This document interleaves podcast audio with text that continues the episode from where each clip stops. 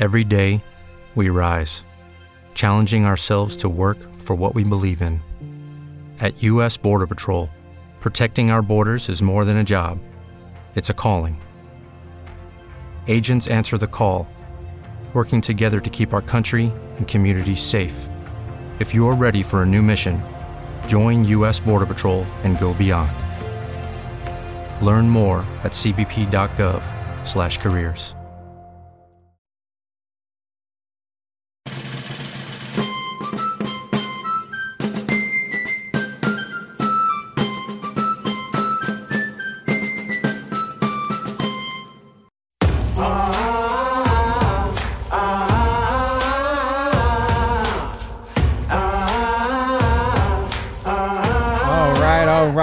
Welcome to another another week of politically correcting podcast with Jose Pio Lavelle, Lewis, and Dan from the streets here. I appreciate you guys being on here. I appreciate you out there. Dang, that stopped real quick. That was abrupt. Said I appreciate you being out there and spending your time with us every week live Wednesday evenings. I appreciate that so much. You have no idea. Uh, again, this is a podcast where we uh, talk amongst friends concerning uh, some things, some things that you talk about anyways. And it's usually over some drinks. So let's go ahead and uh, open your drinks, pour your drinks, whatever it may be. Cheers to civilization as we know it. Ooh. See when you start off like that, get worried. Be worried because I'm about to do a my first actual monologue in a while here. All right, because I'm I'm feeling I'm feeling frisky today. Oh shoot. This one might get uh, both that side going over there. We haven't introduced our our guest yet. He's not on camera yet either. Yep, and uh, I think this would be something that you both could enjoy. Poverty. This is this is my quote of the day here. Poverty is not a scapegoat for immorality. Poor people. Poor people don't kill people. Hungry people don't kill people. Uneducated people don't kill people. People who make consistently bad decisions kill people. Immoral decisions. It's hardly ever just a one off thing, but a history of consistently making poor decisions. It gets you to a point where you then make the worst decision to take the life of another person because you cannot handle your decisions. And that that speaks to personal accountability, speaks to personal responsibility. This is uh, my views. This is not the views of everyone else, unless they agree. It's up to them to, if they want to agree. I'm gonna go ahead and get your input on that, though, uh, Lavelle and Dan. Tell me, We'll get, we'll get our guests in in a few minutes here. Um, I mean it. It just like you said, man. It really starts with the individual. I mean, to get to that point, to get to that point where you have to make that decision to alter the history of everything that's behind that person's life. Ooh, that is a fantastic way of putting it. right? Like from who knows? It's maybe the mom's not. Maybe the mom has passed away, right? Mm-hmm. And it's the only father that's taking care of this kid. Or what if both parents are taken away? You know, are taken away, but the grandmother is in line. So just imagine the the the hierarchy of, of pain that you got to get through first before you get to the siblings, before you get to the homeboys on the street or the homegirls on the street or you know everybody else that's outside that love that kid you know teachers you Pastors. know pa- you know pastors and, you know oh i remember that kid when they were just they were just here. They're only 15 mm-hmm. to get to that point what like you have a decision to make. Hmm. You do. You you you you have a decision to make and in whatever decision that is i don't think it is up there enough to where you should take that person's life it doesn't rank past that point Right. i don't care whatever the situation is you have a decision to make and there's no coming back from it Hmm. What do you think, Dan? You think you, you talking about something specific? Talking about what just happened in Rochester? Not really. I, I, it's just a conversation that consistently is had on, let's say, city council meetings where we have a uh, more left-leaning uh, person who says, "Oh, it's because they're poor that they're killing people. It's because they're they, they're poor that they're stealing and ransacking businesses is because they're poor. And and to me, I've been poor. I've never stolen or burnt down a building because I was poor. I've never killed somebody because I was poor. I've never I, that's never pushed me to that level. So for someone to say, "Oh, they're hungry, they're poor," that's why they they get to that level. Well, so I think I think they can be those things, and and you know something could happen, but I don't think it justifies it. And I think what it sounds like is people are trying to justify the use of violence because of circumstance, right? Yeah. And that's the frustrating part because you were you have people who are in a position of power that can make well I, I don't even I don't even necessarily believe that they could make decisions that could actually you know what I'm saying solve that problem. Of that again, that Well, there's individual. no solving. There's, no solving, of problems. right? You're, you're, you're- it's a but give and stop, take. But at the end of the day, is stop acting as though you can't. Stop using it as you know some way to connect and communicate and, and increase your value or stance just because you want their support.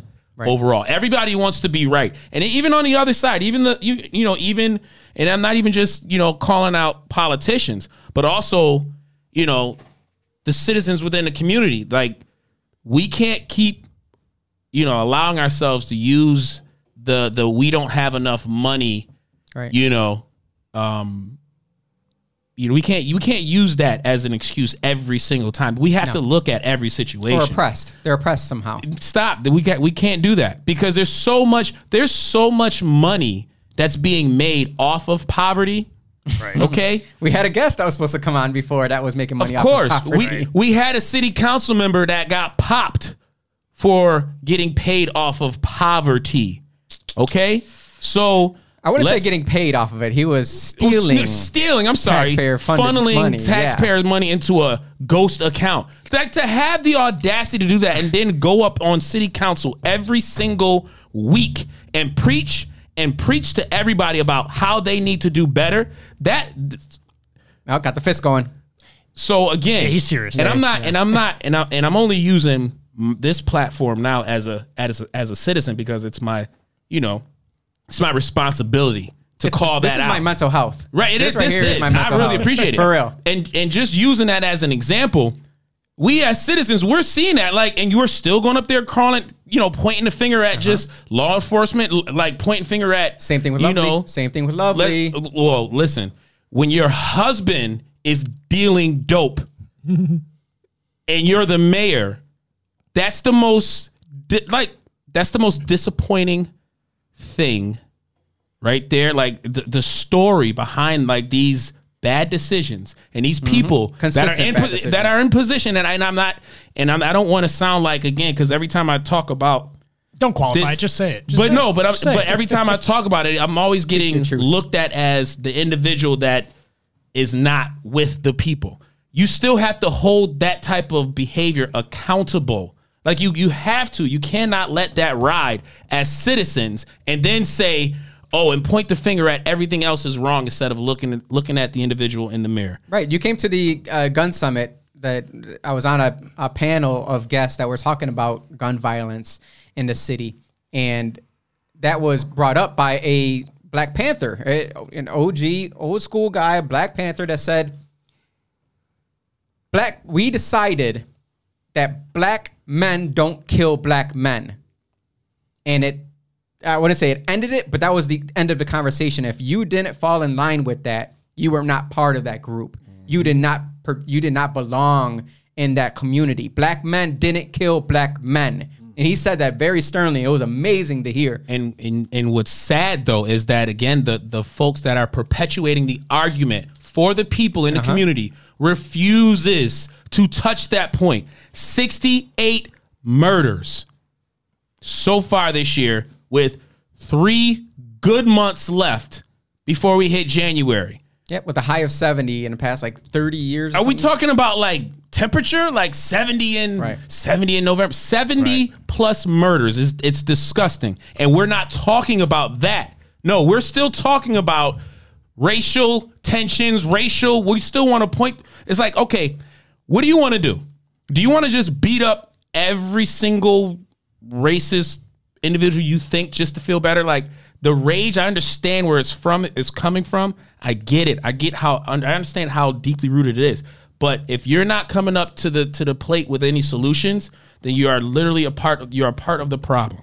Well, let me let, us get into a couple articles before we bring in our guest here, uh, because it kind of leads uh, into. You be starting stuff, Jose. That's what I do, man. That's what I do because I get you hyped up, and now I'm about to bring on one of your uh, good friends uh, from CNN, Van Jones. Oh God, Let's bring his article up. this dude. Oh, he's such a. So Glenn Youngkin was the uh, the Republican who won the election in Virginia. It was not going to lie, it was a great day for America to see because that said we're not okay with CRT. We're not okay with seeing everything through a lens of, you know, color biasness. We're not okay with telling parents that show up to their school board meetings and saying the FBI are not going to investigate you as a domestic terrorist. We're not okay with maybe we're not okay with these mandates that are happening from the higher ups. But this man right here, Mr. Van Jones, calls Glenn Youngkin, this this this person that beat the odds to win. We're talking about they threw every big name Democrat down there. And he said Glenn, Glenn Youngkin is a Delta variant of Trumpism. How many times? Thank you. Yo, he used yo. You see all the fear in that, Right. He used so much fear in one. Like Right. that's the this. This is what I find funny about this whole liberal far leftism. Right. I find it fascinating that the foundation of this entire argument that they've used for the last two years, three no, not two years, six years, because with than that. Trump, right? It's been Trump to the virus and it mutates every single time. But during this election, during this cycle, you it just started to crumble to where the only thing he had to say, the only thing he could say was Yep. Delta variant of Trumpism. Yeah, read that last line though. They just get the keywords. read that last line. It says the uh, contended that Youngkin represented a Delta variant of Trumpism that threatened the country. Oh yes. How? Wow. That threatened the country. so you can just say things with This no man, consequence now. Youngkin didn't back up Donald Trump at all. And He didn't run on Donald Trump is my boy and I agree with him and he's our rightful president. He didn't run on any of that. He actually ran on give parents back the ability to talk about what they want their kids to learn in school. Isn't that How dare he. That is one hundred percent brainwashing right there. That's exactly That's just brainwashing right there. Well, you know it's, what they're it's gonna anybody do. anybody that's an enemy of enemy, quote unquote, of uh-huh. the of the far left is Trump. Yeah. that's what Yeah. that's all they do, and it's such a shallow argument too. It's bad. God, I love seeing you heated up though, Lavelle. Yeah, Like, nah, Lavelle- Lavelle's man. like Nah. he's relocated Well, several y- times. Yo, Right, you right, right. you should have been at the you should have been at the summit. It was, you know, I it was definitely Come to- good to see a lot of people talk. You know, Come to find out that one guy that brought up the three points that he made it all about um, it's systemic racism and, and Yeah, it's yeah. oppression. That guy. Come to find out that he throws parties in random in random places throughout the city where he brings all his friends together and they all smoke weed at these parties, these underground, you know, late night parties, after hours parties, smoke all the weed, and then at the last one that had happened in Charlotte, I guess he got angry and started grabbing bottles from behind the bar and stealing bottles. Oh, it was a whole big old thing. Well, Well- come to find out, this man who's oppressed, Oh, my oppressed. Well, where else are you gonna be able to do that? What other country are you gonna be able to pop bottles, Right. And and and get paid throw underground smoke- parties. I mean, which yo, do, yo, smoke smoke your weed at the parties. Do what you got to do. You know, long as you're not breaking the law. But you know, you can't really sit up there and point the finger at how bad Right. the popo is when you're doing stuff the popo wouldn't really Right. that you get arrested for. appreciate. Let's bring up the Kamala Harris article, which goes right in line with this as well. With They the, found uh, her. No. Oh, She's in the basement. still in the They- basement. this is what uh, Vice President Harris warned that that McAuliffe loss in, in Virginia would doom Democrats in 2022 and 2024. That loss, she says, would doom Democrats, not President Biden pooping his pants, not Vice President Kamala Harris. You know what's going to doom Democrats? What? Gas at four dollars. yo, they could do. The Democrats are so like the top Democrats is running this country. They're so damn stupid. and here's why: they have the ability to connect with the youth uh-huh. more than any any party in the country. Not anymore. Well, they still they still can because they use so much influence from Jay Z and all these pop. You know, they they Who under able to 30 bu- listens to Jay Z? Exactly, but I'm talking about everybody from 18 and up. So you got more 18 year olds than 30 year olds because you know half of them probably done got half of them didn't make it to 25 to 30. But anyway, they have that they have that demographic.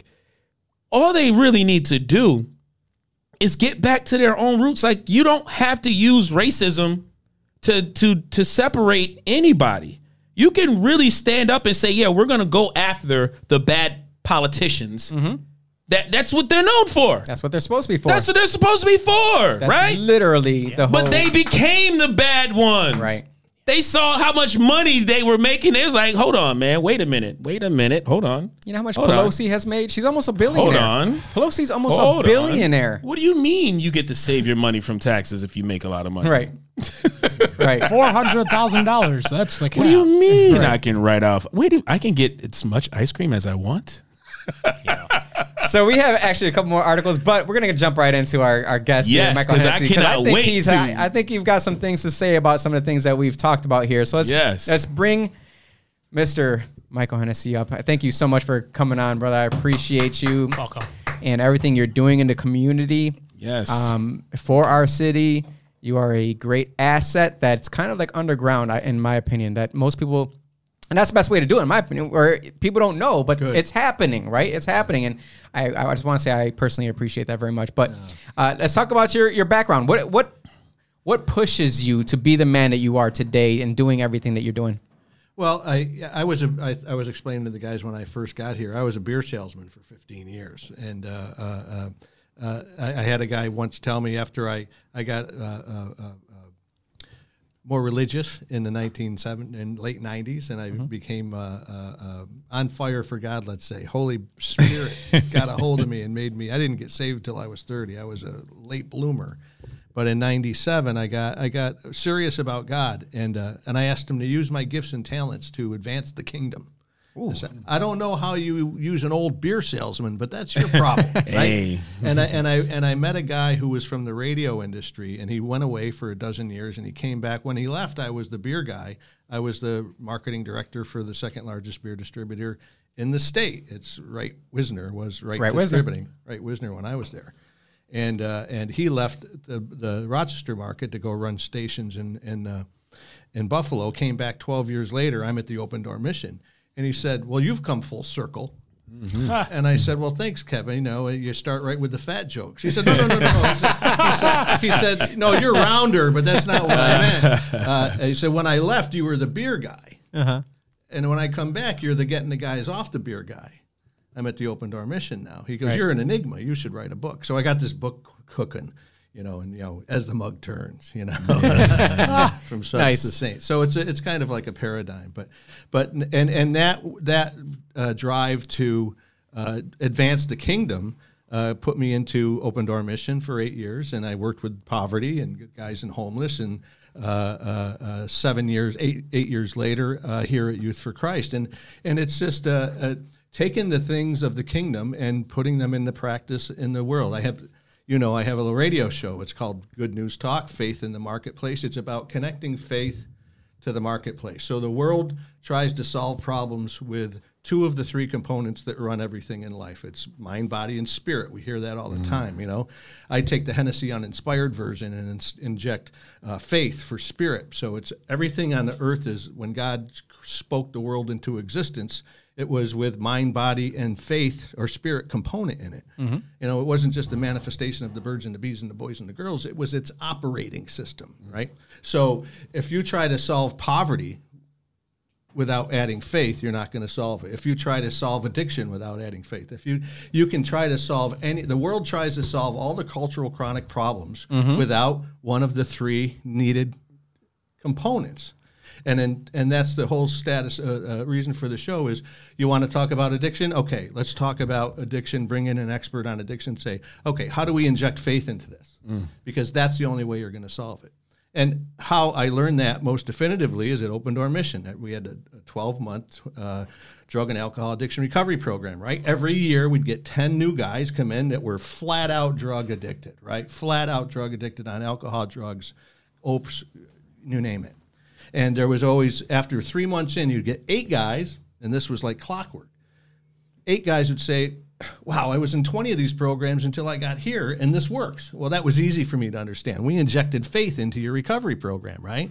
But there would always be two guys at the other end who said, "Well, you know." Mike, I had I had faith, I had a pastor, I had an addiction, and I went to my pastor and he said, "Well, just read your Bible more." I'm saying, "No, no, no, no. No, you got it. You're not recognizing the mind and body. You're not recognizing the biological and physical and clinical effects of alcohol or drugs on your brain and how it changes the brain. And how God showed me that most definitively there was a guy named Kenny Geyer. And Kenny knows I tell this story, so it's cool. Kenny was the most uh, hopelessly chronically addicted guy I ever met in 10 years there. Lived in the subway for years and years and years, right? Came to the mission, got saved, got clean, and we hired him as uh, mission shelter staff. He was on the front desk for 10 years. And sweetest, most wonderful guy you ever want to know, unless his meds were off. And if his meds were off, he was the meanest, rottenest son of a gun you never want to meet ever. And that's when God showed me, no, there's men, there's clinical and biological pa- factors that the pastor didn't Yeah. Appreciate to to solve Science. the problem. There's science. science. God invented science. Right. So so that's what I try to do and everything I do and try to inject faith in the chronic cultural problems and because until you do, you're not going to solve them. So can in your belief then can you actually solve those problems? Because in my belief, it's it seems as if there's always going to be something, or, or they're always going to raise the bar. You know, with this new fifteen dollar minimum, you know, minimum pay per hour. Yeah. You know, they're, they're raising the bar, but then it's going to, in my opinion, is going to turn around. and We're going to be hiring less people of color that are teenagers at that point. Now we're not allowing teenagers to now get into the workplace at a younger age, and so we're they're not be able to bring home some of the bacon per se. So do you believe that it can be fixed, or do you think it be it could be more? Uh, you know, Well, where do you believe that it actually Before falls? Before I answer that, I'm going to go back to where you started. You started when you're sitting on city council, you're doing all these murders, and as well, it's because of poverty. Well, I worked with I worked with thousands of guys in poverty every year for eight years, and I don't know of one of them that committed murder. okay, so you agree? So you agree with the monologue at the Right? beginning? There's, the, poverty doesn't cause murder. Right. Right. Okay, good. Or any of that stuff. I'm glad you agree. I didn't mean to put that all on you, and then you're, sitting there. you're I'm like, I don't know if he agrees. Yeah, you're Well, absolutely right. Again, so it it's it's very uh, troubling to hear, right? Where you can break down you just broke down the whole essence of just kind of like being a human being. Like you, like again, it goes back to, you know, there is a choice, but there are certain circumstances where you don't have any control over, it, like mental health situations, right? But when you when you're talking about poverty and you have people on the outside who you probably can count on your hand how many, you know, politicians that have actively gone down to the open door mission to actually really figure things out and help out and extend a helping yeah, hand. A couple. Right. Yeah. So within that, like you have all these issues that's getting perpetuated and keep using poverty as, the scapegoat. Right. You mm-hmm. know? It's like they keep using guns as the scapegoat for murder. Right. Mm. Well, who's the person that's that's committing the murder? Because Yeah. it's not the gun. I don't even want to say how many guns are owned in this group right here, Right. but none of them, I don't think, have killed, walked up, walked down the street, pulled its own trigger to kill somebody. Right. If if if I don't if, want to speak for you guys. I, don't, I have no idea. if the gun theory were true, if the, if, the, if, if the leftist gun theory were true, it would take us 18 months to get a driver's license, and Oh we'd have our we'd have our driver's license. We can only drive it on just certain time, times. unless you're the an illegal And- immigrant. And it'd according to the left. Lavelle wouldn't be able to get one. Right. yeah, Yeah, because he doesn't have Because internet that car is- data. Uh, I don't have an. ID. That car's gonna that car's gonna kill somebody if we don't control it. That car's gonna go kill somebody if we don't control that car. Yeah.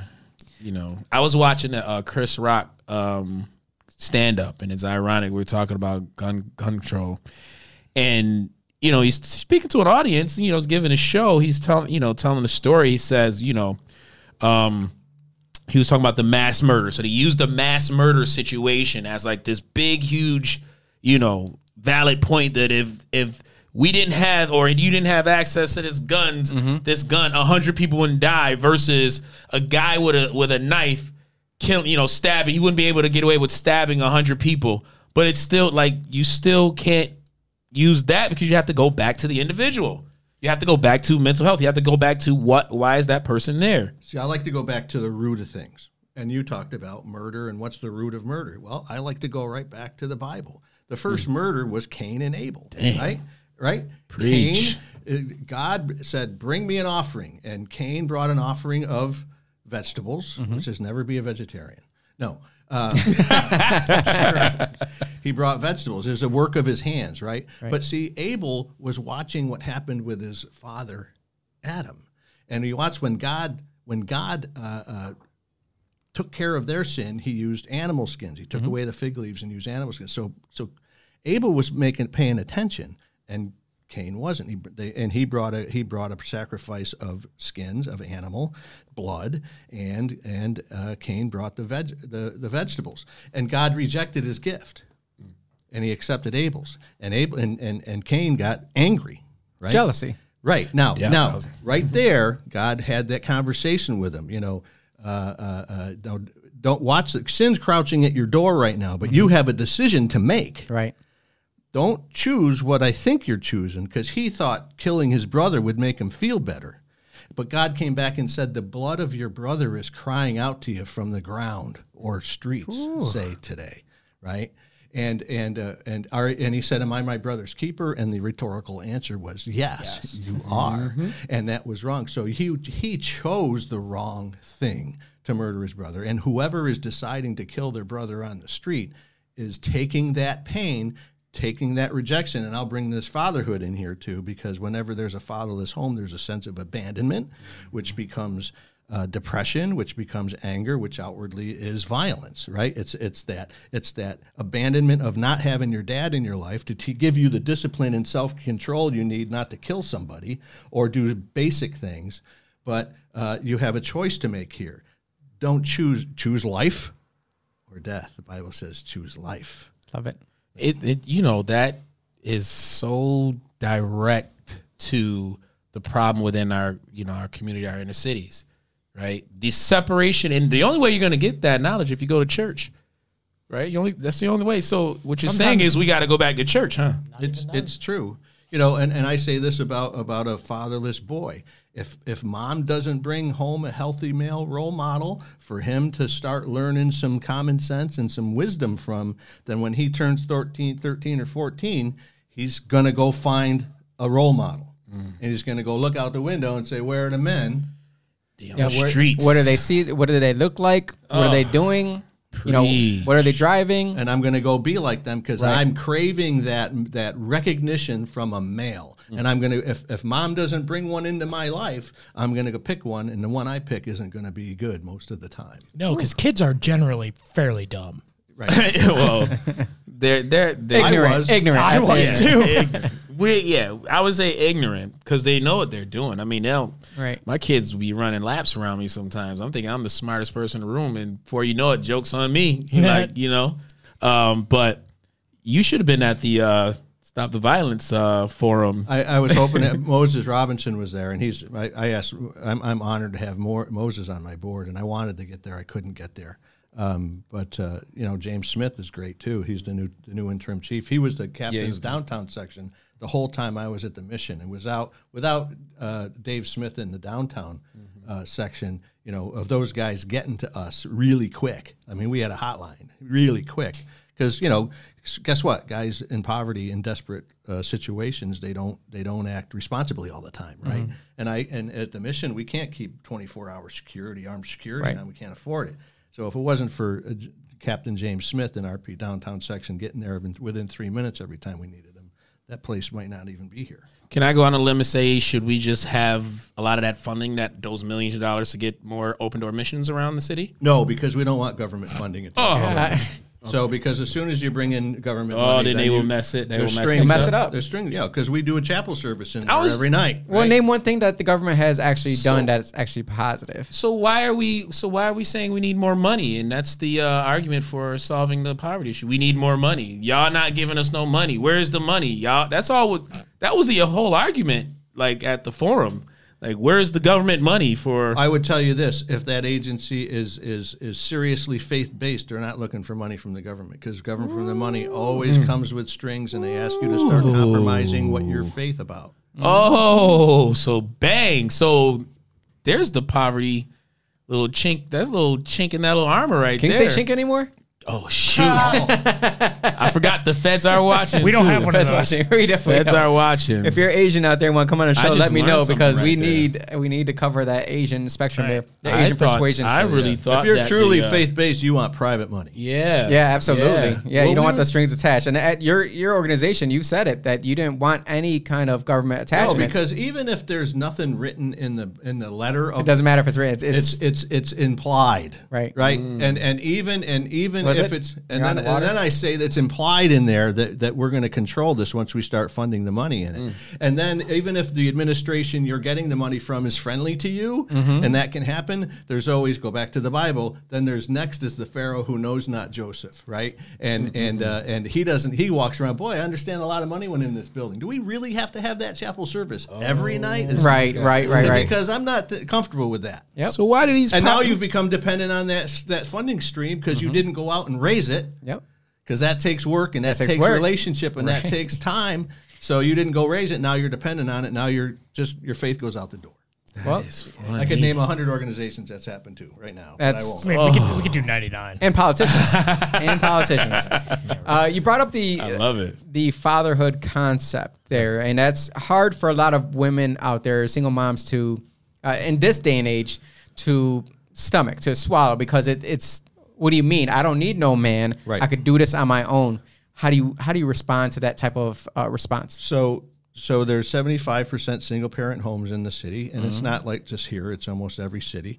And uh, and uh, well, let me go back. And why is that? Major city. every major city. Let's go back. Why is that? It's because it was incentivized for 50 Right. years, right? The New Deal, Johnson came in. Two things happened in the New Deal after in the middle of the civil rights movement, which was good, and Martin Luther King, which was good. They started the New Deal. They said, okay, we're going to start uh, funding out of wedlock births for the very first time, which sounds compassionate, right? For single moms out there, I'm going to get some funding for my out of wedlock child. But there was one condition. Remember what it was? You can't have a father, No or there dad can't be a house. man in the house. Yeah, No dad in the house, Right. right. So I was in sales for 30 years. If you want more of something, what do you do?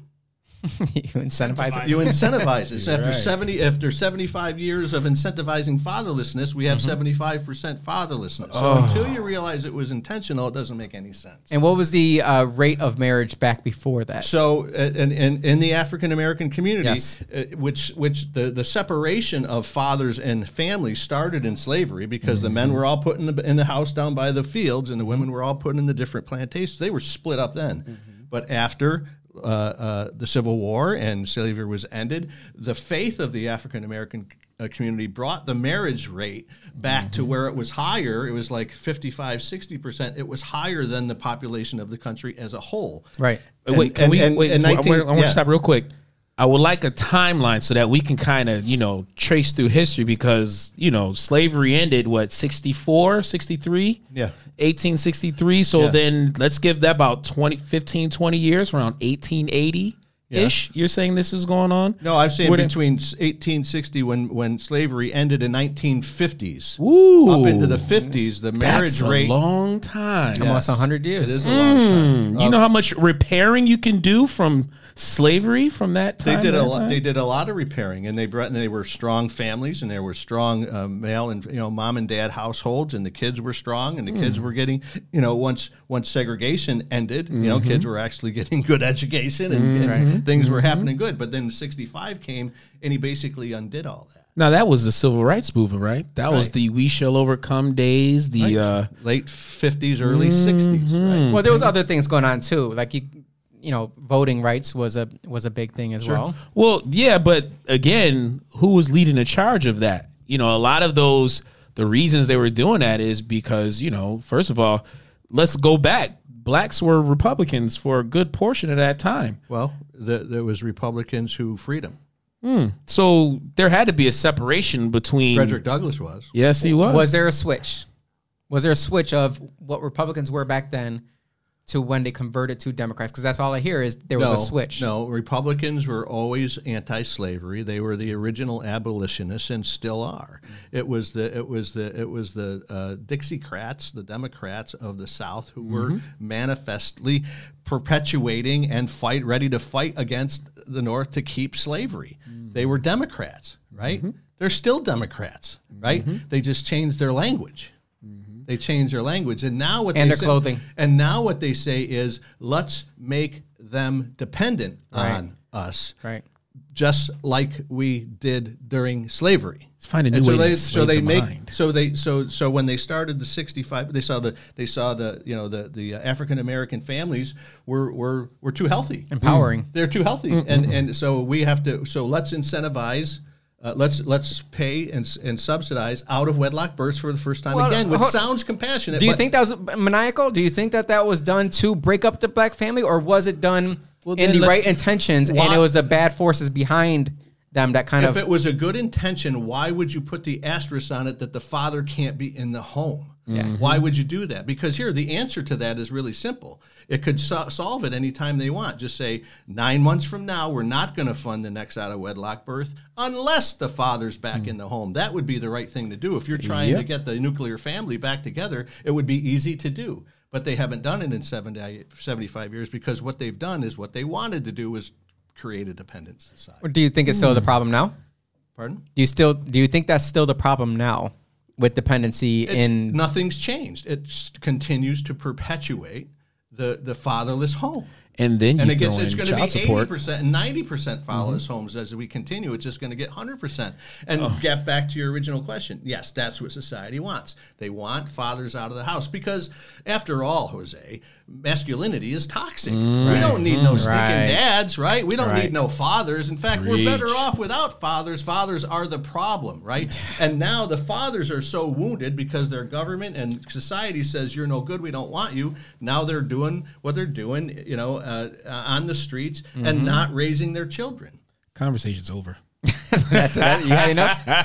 well, you bring up the fatherhood thing uh, uh, quite a bit. You you have a uh, organization called the Fatherhood Initiative, correct? Yes, correct. Can you talk to us about that? So that was created to have an impact on 75% fatherless homes by raising up an army of healthy male role models because we believe that there's no substitute for a father figure to be in a young man's life. We No substitute. No substitute other than Jesus Christ coming into their life, right? Who's who's the ultimate father, if Right. not, isn't he?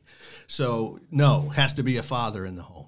And uh, and uh, so we're raising this army of healthy male role models because we believe, and you know they can turn the channel if they want, but and you talk about moms and grandmas do superhuman uh, work with with with what they have. But I believe that, and we believe that there's three things that a young man can only learn from another man, and that's discipline. Mm. Self control mm. and the confidence to understand that he can overcome any obstacle in his life has to come from a man. Now, moms can work on it and try, but they but it needs to come from another man. And here's why: I I've done a lot of experimenting, and I had asked this one man, a young young man, 14 years old, and he was in a good family, but he worked. He was also in a program with kids that were he met hundreds of kids that had no dads, and I'd say, what's the difference between what you see for in your life and them? He says, well, they don't respect any other adult than their mother. So the person that raised them is the only person on earth who they respect. Mm-hmm. They don't respect any other men, men, women, cops, judges, teachers, anybody, right? And I said, so who's responsible for discipline in your home? And he said, Dad. I mean, he didn't have to think about it. It's Dad, right? And I said, so why do you think that is? And then he thought about it. He said, well, Mr. Hennessy, when, when I come home from school with a bad report card and I bring it home and give it to mom, and she starts talking about discipline, I kind of smile because I know that you know it's mom and it's going to end in love, right? And uh, and and then I said, and then what's she say? What then? What's mom say? Oh, Wait till your dad. Wait, till your dad gets home. until your mm-hmm. father gets mm-hmm. home. Right. He goes, that's when it gets real, Mr. Hennessy. Mm-hmm. And so, why do you think that is? Is because, and he thought about it again, and he said, well, when dad gets home, I know that the discipline isn't going to take a backseat to the love. And now I go back to the explanation of that back to the Bible. Why is that? Eh, because in the Bible says in Proverbs that a father who doesn't discipline his son hates his son. So flip that and say a father shows his son love by disciplining him. One of my favorite verses. That's why. So men and women are are hardwired differently. Mm-hmm. Women, uh, with all their heroic work, can't do that for a young man that a man has to do. God made it hardwired that way because a father's love is never going to take a black back seat to discipline because that's exactly how he shows him love. so.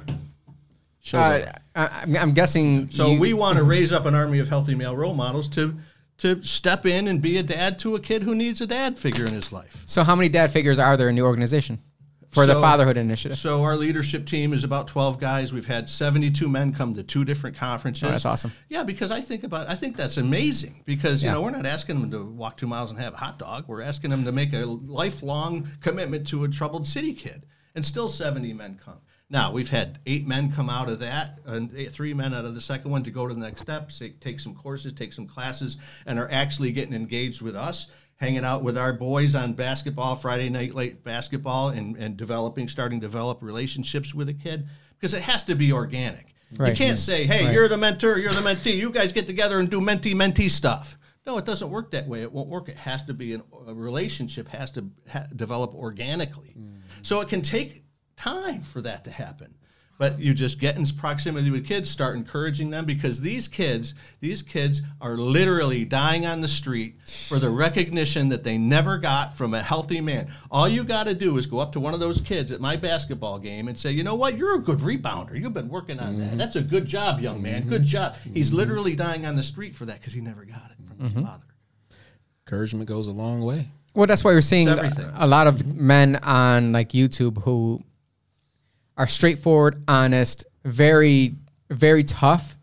That a lot of their followers are younger kids. I, I, I say kids because they're younger than me. They crave it. They do crave it. Mm-hmm. They're, they're looking for that, especially in a Tough- tough- society tough of love is biblical. well, yeah, but especially in a in a society of soft men, it feels as if there is a and and people have asked me before because I I tell them to call me council man. I said, don't call me council person, don't call call me council member, council man, because that is what I prefer. Right. And they uh they I've been asked a couple times why do you why do you why do you choose that why is it that you chose that I'm like because there's a there's a battle against men out here and these young boys need to see that it's okay to be a man it's Right. okay to be a strong man a strong-willed man Right. and to have the manhood inside of you come out in a way that's productive for society not in a way that keeps women down not only is it okay, it's it's it's it's has to be that way. It's That- biblical. The reason we're having the violence on the streets is we got three generations. It took three generations of fatherless homes to have 16 year olds committing murder in our streets hmm. because they're literally dying on the streets for recognition from a man to, to encourage them and tell them you can and teach them discipline and teach them self-control and teach them that you can overcome any obstacle that's put in your way because you're strong i'm strong i can show you how mom can't Would you say a big, huge factor in being able to crack a lot of these kids would be that that potential male negative male role model on the other side that's influencing with the money, with the drugs, with Sure. the recognition in a negative way. How do you how do you crack that? Sure, which is why I think you got to get the healthy male role model into that kid's life before he gets the idea that well, I can make I can make a hundred thousand a month out there with the guys on the corner, and it's, and, and it's going to cost me a hundred thousand dollars to go to school. I mean, those are hard. Those are hard life realities Right. to to undo. You know, Frederick Douglass said it's easier to build strong children than to repair broken men. So let's make him mm-hmm. strong and get him biblical principles before he makes that decision to go to the guys on the corner. That's the point of the fatherhood initiative is get a healthy male role model into that kid's life before he makes the decision that we know he's going to make if he gets to 13 without it. So we got to start at like five, six, six years old. well earlier Hey, the left starts early, don't they? Yeah, they oh do. God. They do. You gotta start younger because I I've seen uh, that. Don't don't kick my, my bad, light, my man. bad, you my trying to dim my shine here? Not bad, actually. It made you brighter. the um the big thing about these uh, young boys is that they have to learn how to handle their aggression with other boys. Like they have to learn when to be aggressive, when to be passive. They have to learn that by being amongst other kids, but also they have to learn how to act when around other people. And that's taught before you're even five years old. Like Self control. Right. And if you're not taught that by five years old, you got these little kids on TikTok, Instagram, Right. acting at, acting a damn fool. Like they, I, I'm the man. I'm the man. Like I, who's teaching this kid this? Let me get, tell you a quick story from Mike Peace. Mike Peace is on our leadership team. Mm-hmm. Peace has been a father to 30 fatherless kids for 30 years. he got a call. He, he has he has all these kids that come up through his program. The father, a lot of them are fatherless kids, and uh, uh, he got a call from this man, young man on a phone, and he said, "I was told that you have to come down and talk to us."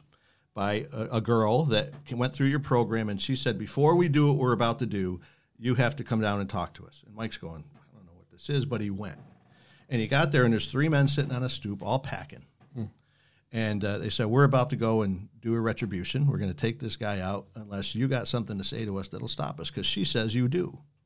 and Mike's like, Wow. I have no idea what I'm going to say to these men. Right, right, But, you know, okay, God, give me something here. right. And he said to him, Do you have any kids? And the guy looked at him and said, Yeah, I got three. Why? He says, and, and Mike said, How is what you're about to do? He said, Oh, no, no, take it back. He said, What do you want for him? And he said, I want him to have a good life. I want him to have a good education. I want him to have a good wife. I want him to have a good life. Mike said, How is what you're about to do going to help him get that? And the guy broke into tears, and one by one, they walked away and they didn't do what they were going to do. You know what Mike said? He said, All I did was speak some sense into him. I talked some sense into him. And that's what a father does, and only a father can do. Imagine being a kid that grows up without somebody coming in your life and talking some sense into you once in a while when you needed it The fear of God. without somebody talking some sense into you, you're just going to be go and do the wrong thing every single time. And that's what a fatherless kid ends up. And it's and it, they're never unredeemable. You can always get them back. You can always get them back. We brought in grandfathers and legacy into it because you know a lot of kids, if, if they didn't have a father, they may not have a grand. If you don't have a father in your life, you didn't lose the wisdom of one generation. You, you lost a generation of three or four generations. You got to bring fathers back. That is music to my ears. What about you, Dan? You're you're. A, he just had a child recently. Another one, yeah. I Yeah. got two now. Oh, two, congratulations. Two, girl, two girls. Yeah. So, yeah. So what do you say to a father of two girls then? Since it's not Well- about boys, you, well, we've talked all about boys All I with their say fathers. is that we're starting with boys because you have to start somewhere. Right. But I would say this: a girl needs a, a young girl needs a father in her life just as much as a young boy. Because mm-hmm. how's she going to learn how to pick a husband?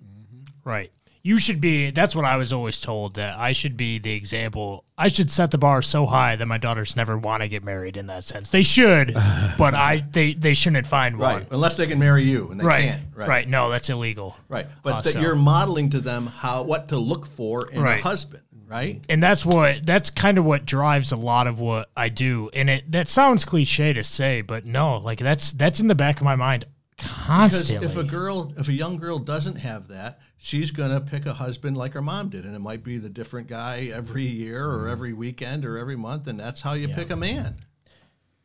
So what what are your thoughts on uh, public safety now? How how can we handle public safety from a faith based uh, viewpoint? What can we do to help so that it's not about arresting that young man, but uh, but about maybe taking them out of the environment that they're in and getting them the help that they need? What, what's your what's your view on how to handle the future of reimagining public safety? I think that you've the guy that's got it working right is guys like Moses and guys like Justin Collins, right? Yeah. Because they get. See, here's the thing. I know them both personally, so it, I have a biased opinion here, but you're, you're but, spot on. But here's the thing: these men, like like like we talked about from from the Cain and Abel experience, there it's the spirit of Cain that's that's creating the violence. It's the mm-hmm. it's the abandonment they're feeling from the abandonment from our dad that was not in their life that's making their their abandonment turn into depression, then anger, then violence. So they, we have to address these guys. They're coming from a place of wound. Mm. They're, they're wounded. You know, we call them rebels, we call them gangsters, we call them hoodlums, but nobody's ever called them wounded. Mm-hmm. So we have to address them as wounded young men because when they were wounded, they were innocent young boys, right? It was that wounded, it was that a sense of abandonment that caused the wound, and now we have to address that wound. But you can't address a wound if you're just giving them a release ticket and putting them back out on the street. They need to be have consequences for their actions before you can heal the wound, right? They have to be able to come to the end of themselves. The prodigal son goes and he li- lives a wild, reckless life, right? And he comes to the end of the, the story in the pig's pot, eating pig's pet, and he comes to the end of himself. I can't come to your end for you. You have to come to the end of. So we have to give these kids a consequence so that they come to the end of themselves to turn back to the Father. And they turn back to the Father, and the Father's just there running towards him, saying, Open- "Yes, open arms. I'm ready here to treat all your wounds. They're wounded. We have to see them that way. But but what we're doing is by by catch and release and catch and release and catch and release, we're enabling them to continue in their destructive behavior. So we're never going to get them to the end of themselves because there's never any bad consequences for their behavior. It's not hard.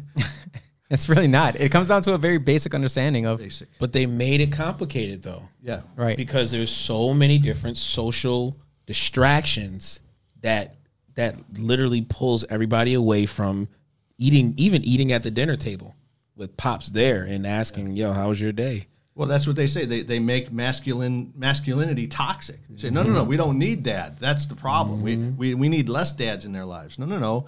Reverse that. You need the dads back in. How do we get dads back into their lives? That's the mm-hmm. answer. But society has determined that men are not necessary. we making a comeback though y'all we making a comeback well, we have to. Well, it's not true. Yeah. it's not true. God doesn't Right. think that. God says, Jesus says, I don't do anything that I don't see my Father do.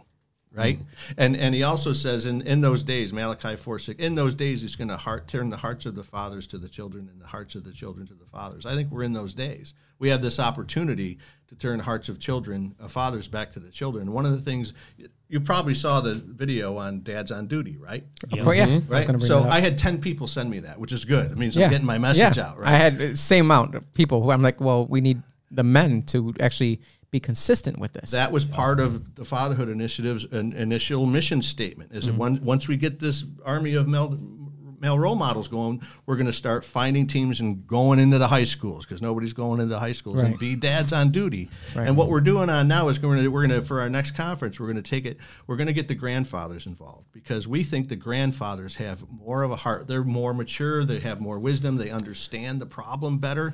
And we're going to mm-hmm. say you can have a second chance to be a good dad, Grandpa.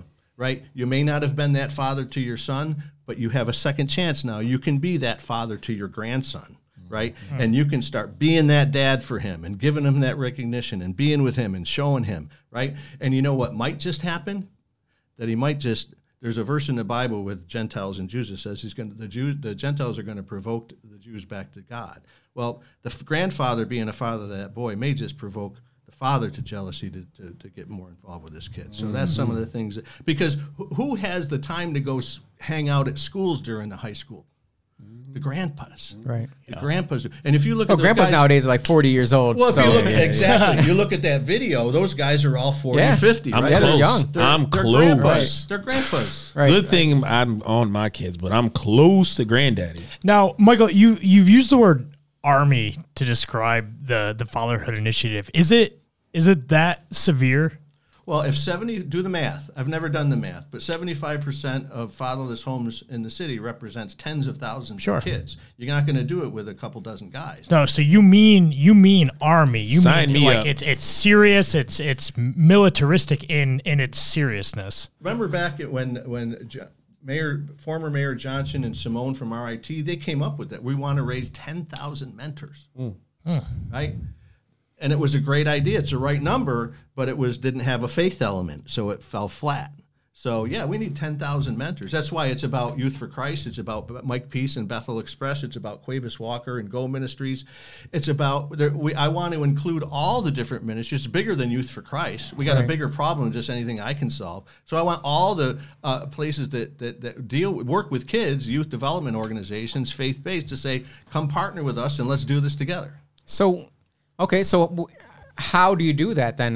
There's got to be someone that leads that way. Are you that person? Well, I have Mike Peace, I have Quavis Walker, I have Reggie Cox, I have all these these these men who are leaders in the African American community and religious community and religious organizations and pastors because they need to lead it, right? I can provide the building and provide the the uh, the the uh, uh, uh, wherewithal, and, and I can bring the suburban churches in to be the support for there, but they have to lead it. It's a city issue we're dealing with right now. It doesn't mean that there isn't fatherlessness out in the suburbs, but we'll go handle that differently when that time comes. But right now, these men have to lead it. Yeah, this is kind of an immediate need as opposed to Yeah, well, it's seventy-five percent uh, Right. uh, fatherless. We don't have that in the suburbs. You know what we have in the suburbs? I did a study on it. You know, I said, I wonder what the fatherless rate is in the suburbs, and I thought, well, it's got to at least be sixty percent. That's the divorce rate, right? And it's not. And you know why? Because uh, it's it's figured differently for the suburb suburbs. Because in the suburbs, you have you have marriage and you mm-hmm. have divorce mm-hmm. and you have legal custody. Right. So if a mm-hmm. dad has legal custody of his kid and he spends two hours a weekend with them a month, he's con- it's considered a, a, a it's not considered a single parent home. Now those kids, that guy's no more of a father to his kids than the guy who hasn't seen his kid in five years. Right. But it's counted differently. Why? Because because the suburbanites have the education and the and the, they can figure this out, and so it doesn't look as bad. It's a it's it's it's it's it's A numbers game? decoy. Yeah, oh. it's decoy. Wow. well. I- If you haven't seen the building, the building's pretty amazing. Talk about the location of it. So we're at One Favor Street. We're in the. It was originally the building was built originally as RIT Sports Complex. So there's the Paul Ice Arena on one side that you see when you mm-hmm. cross the Freddie Mac Bridge. We're the other half of that mm-hmm. building. And in that building was the two gymnasiums. So we have a gymnasium. We have our basketball programs. We have late night basketball for boys. We and we also have a meeting space where we rent out the churches. We have meetings in that place. We have all kinds of arts and crafts and auditorium and, and doing in there. We have other programs. We have a, a parent life teen pregnancy program to support teen moms. They make the brave decision to keep their kids when the whole world's trying to tell them to Right. abort it. Right, the mm-hmm. easiest So thing. they make the decision to keep it. So they need support for the next two or three years to get uh, uh, independent. And then we created Proverbs 31 Girls, middle school girls program. Let's let's get teach these girls their purpose and destiny in Christ and prevent some of these pregnancies in the first place. And then we have uh, we're going to start Mighty Men in the in the in the in November is a middle school boys program, so we can have a program for boys that aren't into basketball because we never did have that. So we've created four new programs. We have a summer camp now. We started the Fatherhood Initiative. We're having another. Our 3.0 Fatherhood Connection will be in March, probably mid March. We'll invite another army of healthy male role models to come and learn about being a mentor to a kid. So we're just trying to keep going, keep doing what we're doing, keep being an answer to the community. And uh, like I said, we moved. Uh, we be, we started late night basketball as a response to the violence. There's been three shootings at two different rec centers in two months. Mm. Right, the, the the the families and the kids they don't feel safe at the rec centers on a Friday night. So we moved our ball, basketball program from Saturday to Friday night, so we can be a sanctuary, a safe place to kids have healthy activities on a on a weekend night. So Except for that area where the water is seeping in underneath your basketball Yeah, court. yeah, yeah. Well, see, that our- neighbor of yours. Our neighbor, our neighbor won't fix his roof, and and our neighbor's roof is leaking on our gym floor, Wow. causing ma- So we've already spent. it's bad. It's like a little ta tidal wave in the We've corner. spent twenty thousand dollars fixing their side of the roof, emergency repairs to try to keep it. Oh, and now I find after the last rain, it's leaking in another place. So he won't fix his roof. We're trying to fix it for him, but you know that's going to be a hundred and fifty thousand dollar job at some point to do it all. So okay, so let's let's get into that then. What kind of help do you need for your mission? Because I think that the, uh, once a lot of people hear this, watch this, they're going to want to be able to help, donate something. How can we help? First thing we can do is listen. I I, I called RG&E and they won't take Goodwill. You know, so Mm. it's a twenty-six thousand square foot building that you have to heat and cool all year. So that's a big number. It's a big nut. So uh, we can use your cash donations. We uh, we have the basketball program. If you're interested in helping, you know, at-risk boys stay out of trouble, then you can come and sponsor a team. Five hundred dollars sponsors a team. That's it? Fifty bucks sponsors a youth. We, Oh, we man. have programs going on all year long. But what I really need, you can, if you like uh, sponsoring young girls, we have Proverbs 31 girls. We have the Parent Life Teen Pregnancy Support Program. We're going to have Mighty Men. But here's what I'm asking people to do. You can give to all these these little things, and, and, and, and we're happy with that. You can come down and volunteer, and I'll get that in a minute. But what I'm trying to do is I'm trying to get monthly giving coming into that place that takes care of the nut. So So you don't have to rely on government Just- funding. I don't. I won't take it. I'll, I'll, I'll help less kids it, before I'll take government money because mm-hmm. I won't compromise the biblically based principles that we stand on that the kids need. Again, if we can't give them mind, body, and faith, we won't fix any problems. So we have to have the faith element, and the government always makes you compromise that faith element. So we won't do it. We'll we'll help less kids if we have to. But here's here's how I worked it. Make it simple. If 500 people sent us fifty dollars a month, we'd have all our new programming covered. We'd have our roof covered. We'd have everything covered. Now, a lot of people can do more, and a lot of people can do less, but that's the number. 500 people, 50 bucks a month. We're done, and we can continue to grow and support the new programs we've started, and continue with new programs in the future. I'm inspired. I am totally, totally inspired. Well, all the women out there that watch this program because they're they're looking for strapping young men like us to speak up for manhood. And and Michael, thank you so Mike much for, came for through talking with the mic. Dro- you don't even have to drop the mic. Um, Oh, we I got am. we got Jennifer there, right? She's Yeah. that, that's probably a great person Yes. to to link up for the for the, uh, female portion of it because Well, yeah, for, for ladies, come down and work with our middle school girls. We're teaching them, we're teaching them their purpose and destiny in Christ. So they have huge self esteem problems. So we don't teach them self esteem problems because that's about clothes and what you're wearing and your kind of shoes. No, we teach them their their value is in God. Right, and once your values in God, it doesn't matter what your circumstances are. You can you can overcome your circumstances and do well. We teach them manners. We teach them how to respect themselves and honor themselves. We end the thing. Here's something they can do. At the end of six months, we do a debutante ball. We Oh, take the manners and the That's good. etiquette, and and and we we put them all in gowns, and we bring them to Brook-Lea Country Club on, on December fifth from four to seven, and uh, we we treat them like princesses, and they bring their dads, or we have a healthy, godly male role model walk them in, tuxes, the whole shebang, uh, show them that they have value. Yeah. And and it doesn't matter how what clothes you wear. It doesn't matter what your economic circumstance is. It doesn't matter. You have value in God in Christ.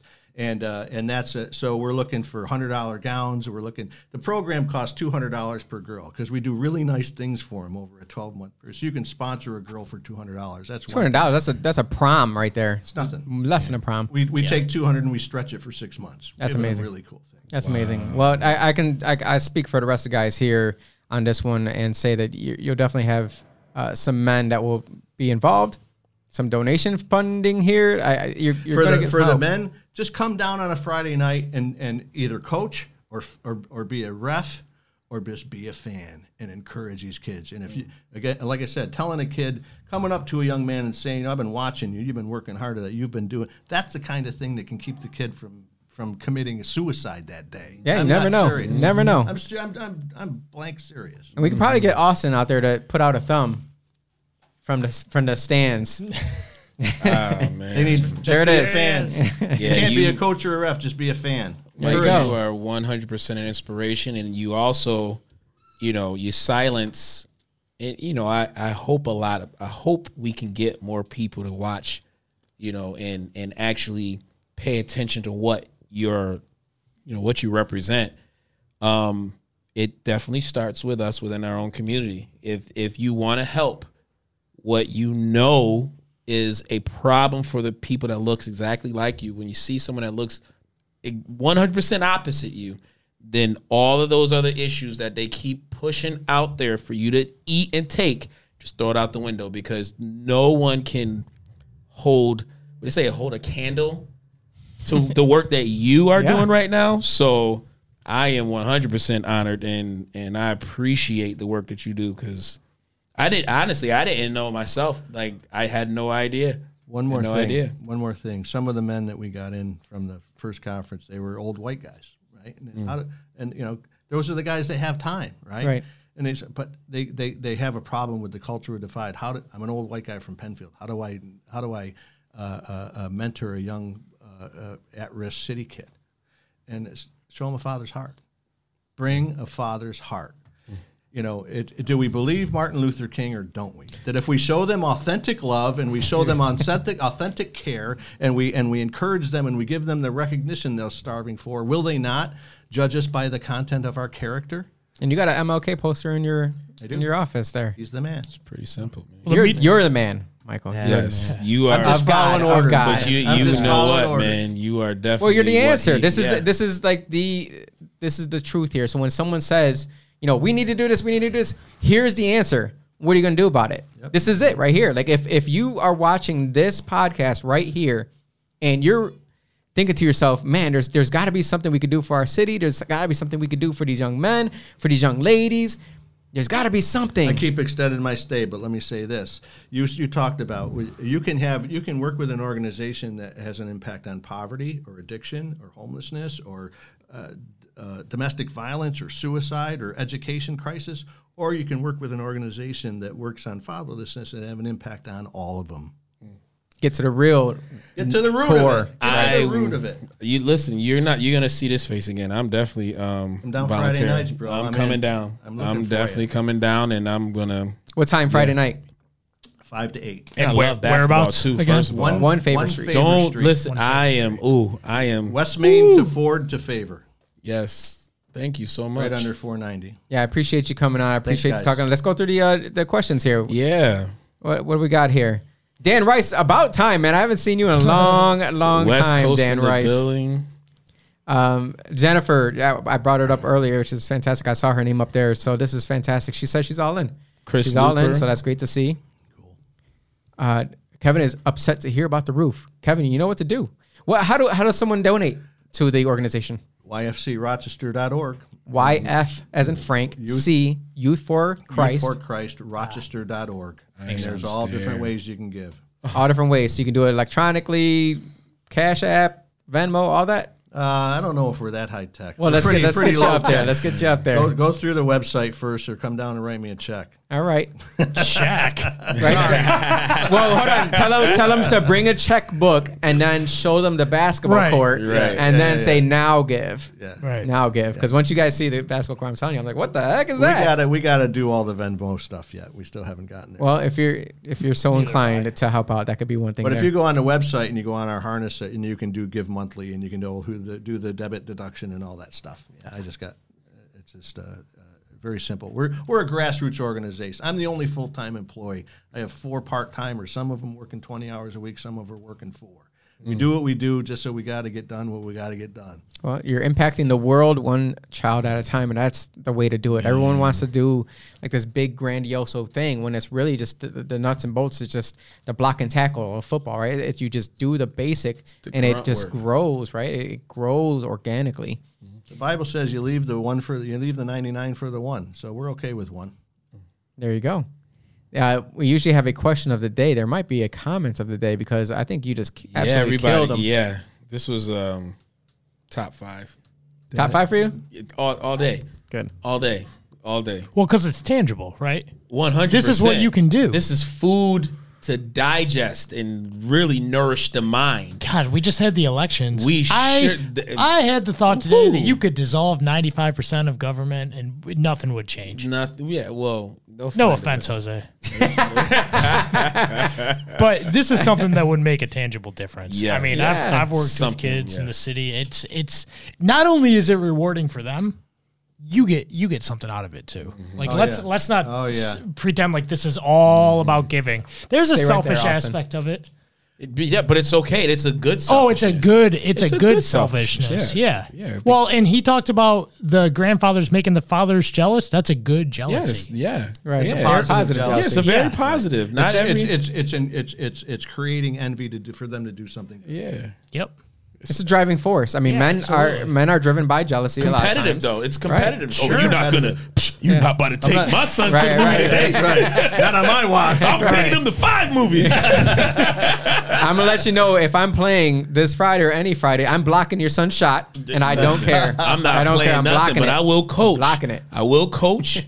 I'm spider monkey. I, I am. I am I'm going to be out the exactly- front door looking for you. Th- listen, the energy that I have, and and just this gives me another, you know, outlet of something that you know I don't mind doing. I when I used to work for the city, I I loved. I didn't work for the money. Like working for the city as a security guard, you're not getting paid money to where you like, yo, I'm I'm enjoying what Top I- flight- top you flight know what I security mean? guard. Oh no, no, don't get it twisted. A lot of the um a lot of responsibilities you had to you had to patrol and, you know, take a look at every single city facility.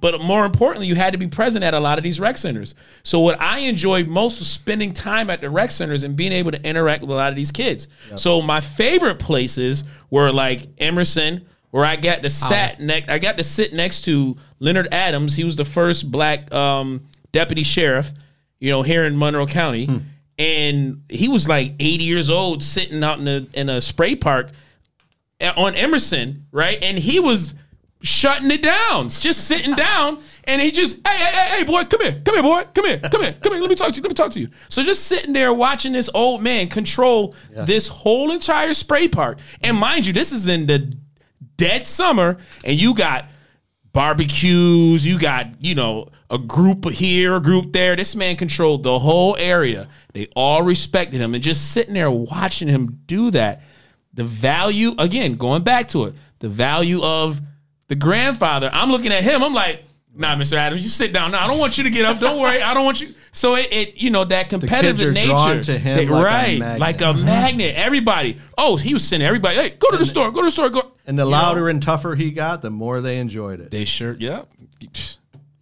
Yo, I'm ready. I enjoy it. I think I have my my uh, pick for the comments of the evening. Get it. from Chris. L- I'm gonna say Loper. Loper. I'm pretty sure.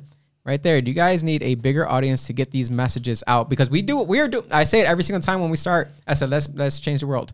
Right. Let's change the world. Before we even get on the show, I said let's change the world because every single episode it, it adds to what we said or what we talked about before, and it's always mm-hmm. different.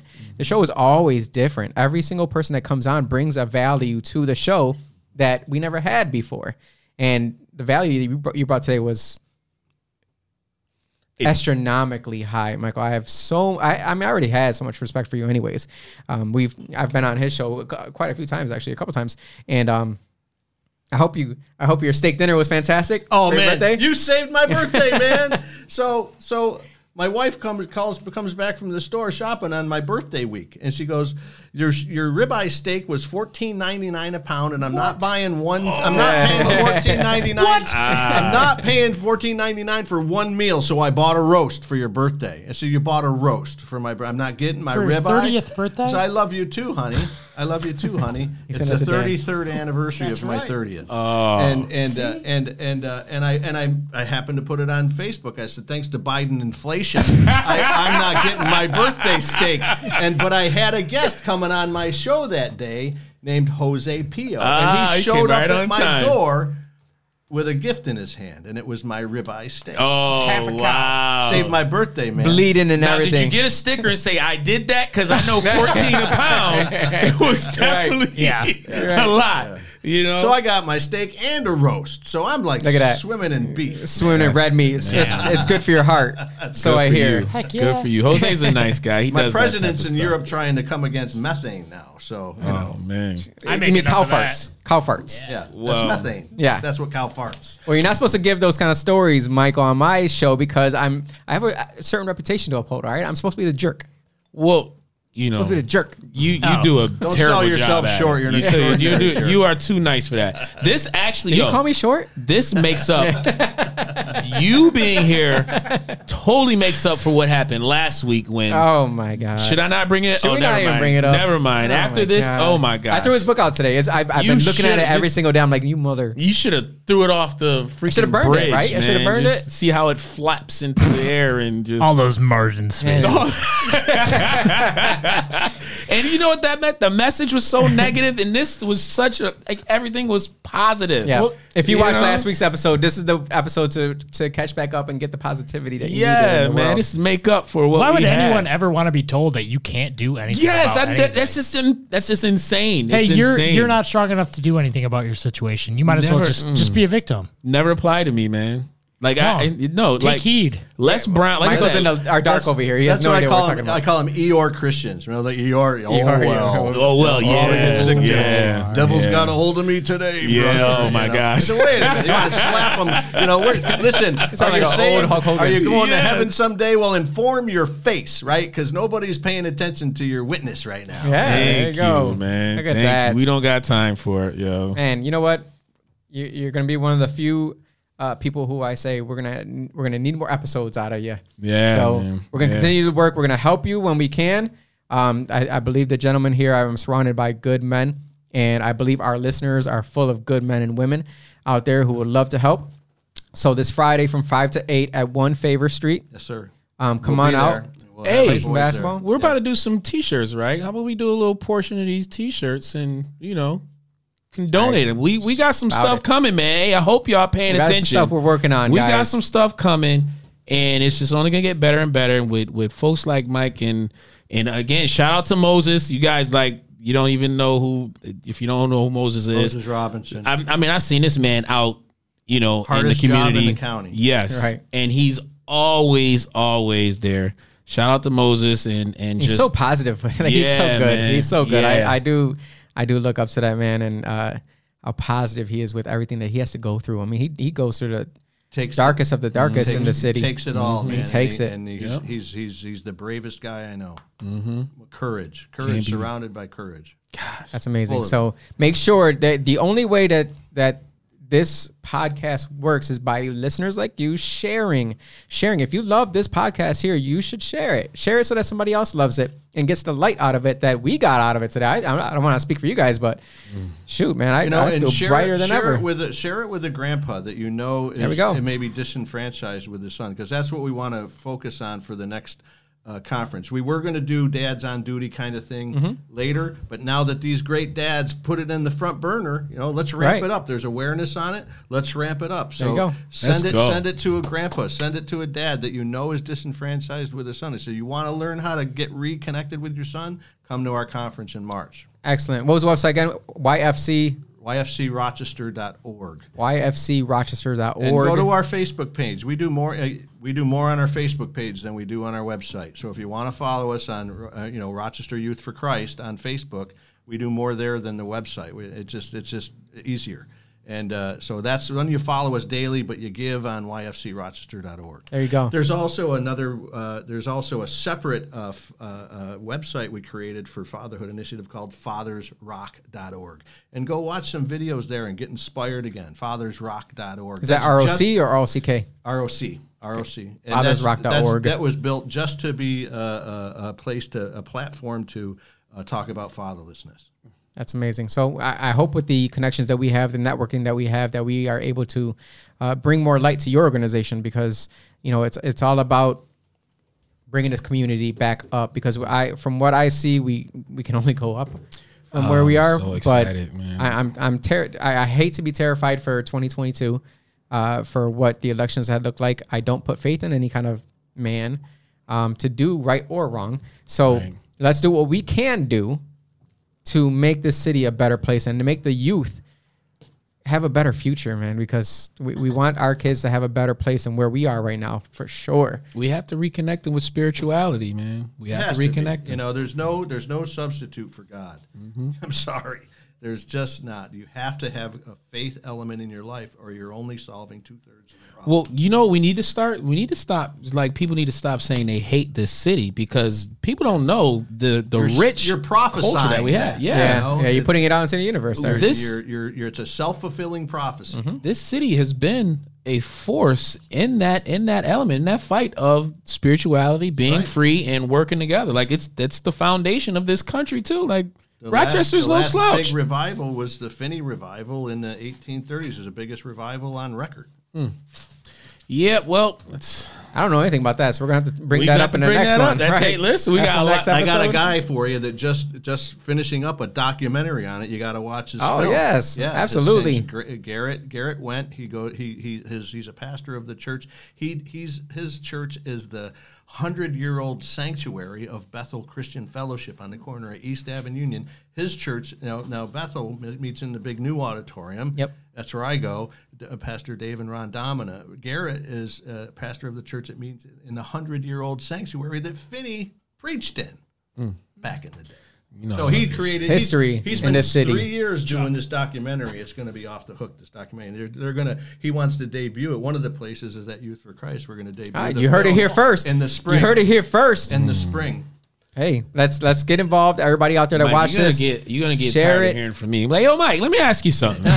right? because I, I love history Bring too. it, man. I love history as well. Um, and you know, just from the Frederick Douglass era and beyond, you know, that's my that's my my era. Um, as far as enjoying what you know, this city was all about, but there's so much more, and I think people need to hear who you are and what you know and what you do, and I'm all for it, man. My I'm, other I'm favorite it. quote of Frederick Douglass is, is that the surest way out of poverty is an education. But we don't have that going on in Rochester. City. Oh, can can you like could you let folks know that Frederick Douglass actually loved this country? Like he man. loved the Yeah, country. he was a patriot. Yeah. he was a patriot right to the end. He was mm-hmm. he was having communications with Abe back and forth. They didn't agree on everything, but they Abe, you guys are cool like that? But they both they were cool like that. They were both fighting for the same thing, and they had different ways of going about it. And I don't know all the details, but ge- but but Fred and, and Abe were, were tight. Fred and Abe. Woo. He was tight with Susan. We got B. Ann. Ooh, you already Ann, got money, Ann already got money coming go, in. Ann. Thank you Chris very already much. putting We out his to- account. That's what I'm talking about, It's guys. about to go down. That's what I'm talking We about. about to have a great Kevin, time. go to the Look website and give. Look Yeah, at Go to the website right now and give. Who else is on there? We're gonna call out. A to go on there. Dan person. Rice, I love you, man. West Coast, let's show up. Give us some money. Jennifer, I know you're already on it as well. Push the podcast. with your husband. share, Congratulations guys. for we got Bryce. a lot of work to do. Bryce put his uh, himself out there and, and ran for county legislator. Man, you did a fantastic job. Fantastic job. Bryce job. did a great job, Yep. man. You know, that's just just stay tuned with him, right? Right, yeah. Stay tuned Yep. with him.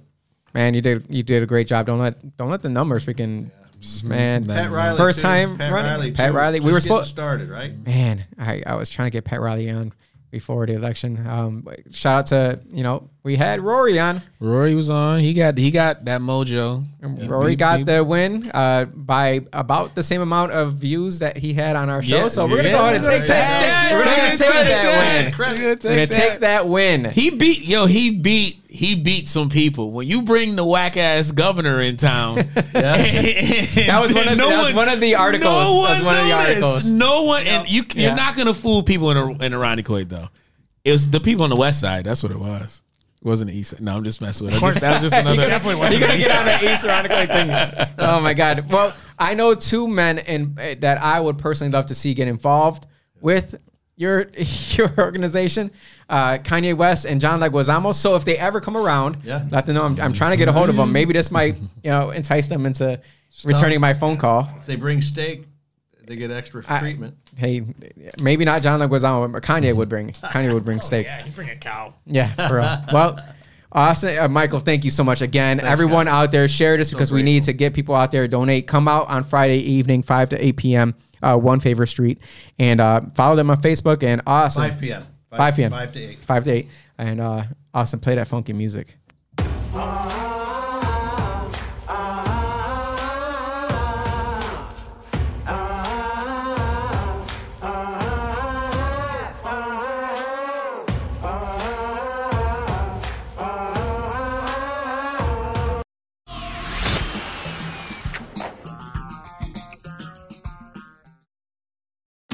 Join us today during the Jeep Celebration event. Right now, get 20% below MSRP for an average of 15178 under MSRP on the purchase of a 2023 Jeep Grand Cherokee Overland 4xE or Summit 4xE.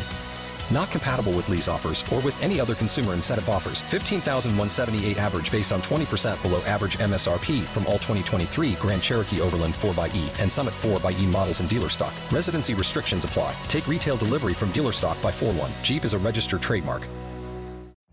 Every day, we rise, challenging ourselves to work for what we believe in.